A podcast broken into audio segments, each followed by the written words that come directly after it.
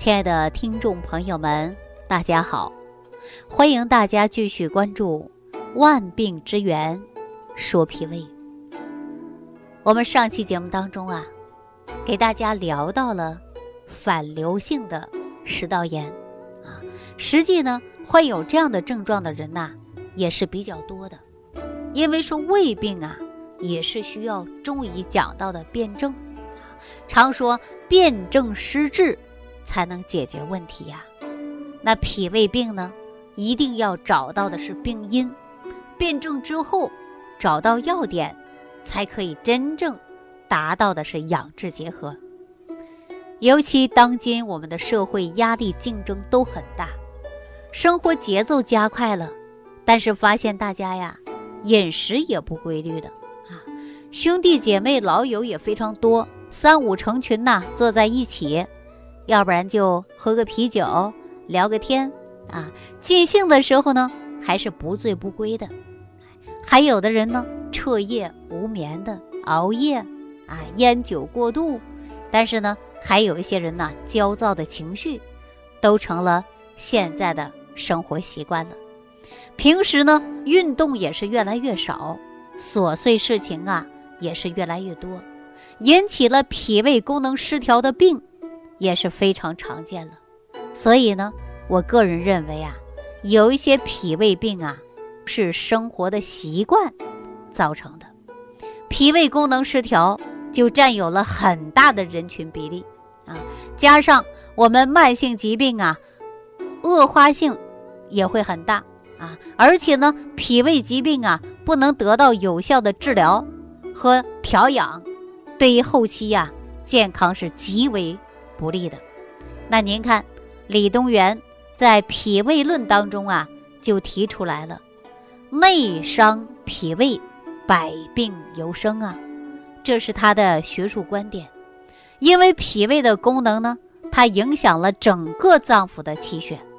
如果说长期脾胃不调，就会引起脾胃病啊，哎，脏腑功能失调，我们慢性疾病就会非常多。所以说脾胃呀，还是个大事儿啊，人们一定要引起足够的重视。那现在的中医学呀，常见的临床症状辨证当中啊，就给大家做了归纳啊。中医也提供了很好的养胃的一些方式和方法，但是只要大家坚持不懈，对于脾胃啊，就会有很大的改变。我们中医说到的脾胃病啊，基本上呢都是跟情志以及呢啊生活的习惯是息息相关的。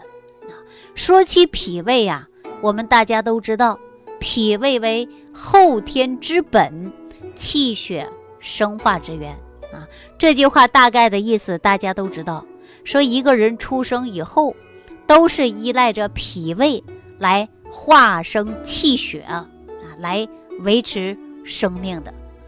如果说一个人的脾胃功能不好，代谢功能失常啊，出现了各种各样的脾胃疾病，那么对于生活当中啊，就会影响了非常大啊。说脾胃不好啊，就不能够把髓骨之精华化成气血，所以说人体当中的气血的根本就在于脾胃，脾胃的。精微物质才能化成的就是气血，所以说脾胃除了运化髓骨，还有呢上升运化的作用啊，将精微的水液上升到肺，再由肺宣降其他功能啊，就像一个喷壶一样，是吧？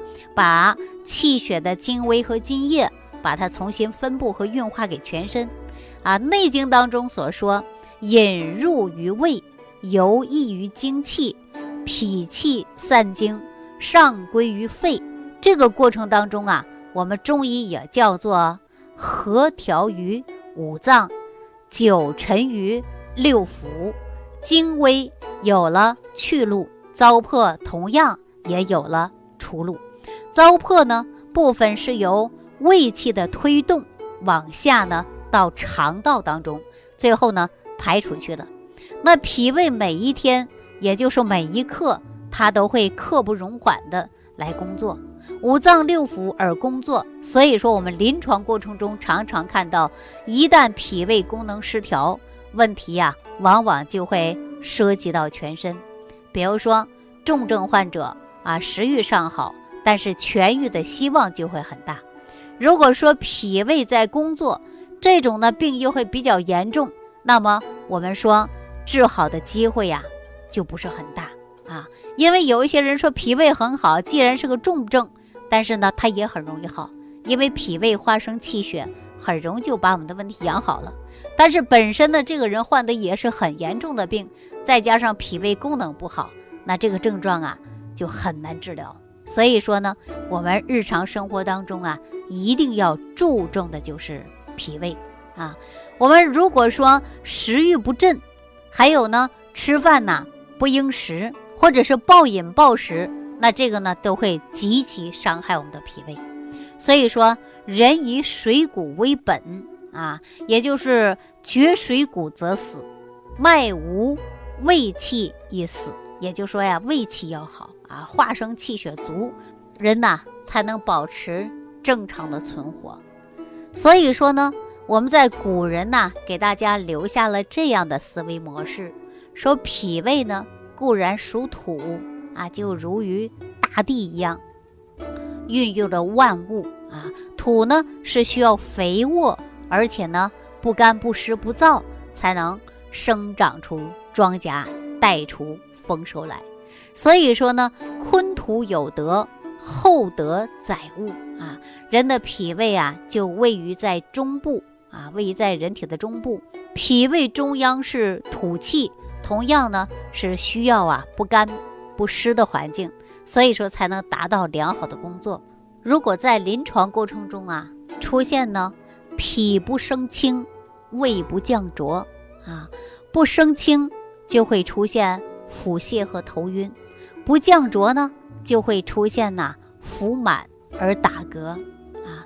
如果说脾不干燥，胃不湿润，那脾不干燥必然会成湿啊。而且饮食的水谷不能变成精微的气血，成为水湿病的产物。所以说，我们大家都说说体内湿气过重啊，这都是跟脾有关的啊。食物不能够消化。而成积，我们大家说积食的脾湿长期下去以后呢，就会出现黏腻感，大家会出现排便的时候啊粘马桶，而且呢胸闷啊头沉，而并且胃呀还会出现有隐隐作痛之感啊，有的时候呢还会出现烧热之感，还有的呢是寒热错杂的症状。这都是脾胃有关的病啊，所以说我们中医讲到的呢，就是要学会辨证。当然呢，我们说脾胃失调就是常见的慢性病很多，大家只要生活当中细心的观察，不要暴饮暴食啊，就可以真正有效的来解决脾胃病。那这个脾胃病啊，虽然是小病，看似小病，但是我们说是大病。我为什么在节目当中给大家讲万病之源？咱说脾胃呢，因为脾胃的问题呀，确确实实值得大家来关注了。如果一个人的脾胃不和，那么气血不足，会危及到全身各个脏腑，都会出现慢性病症。啊，在以往的时候，我告诉大家合理膳食、营养搭配。除此以外呢，我又跟大家讲了，要适当的补充肠道的菌群平衡。达到菌群平衡以后呢，增强肠道的代谢，有效的排出毒素和垃圾。但一个人的脾胃不好啊，不单说你吃药不吸收，你吃的食物它也不能达到很好的吸收，运化功能失调。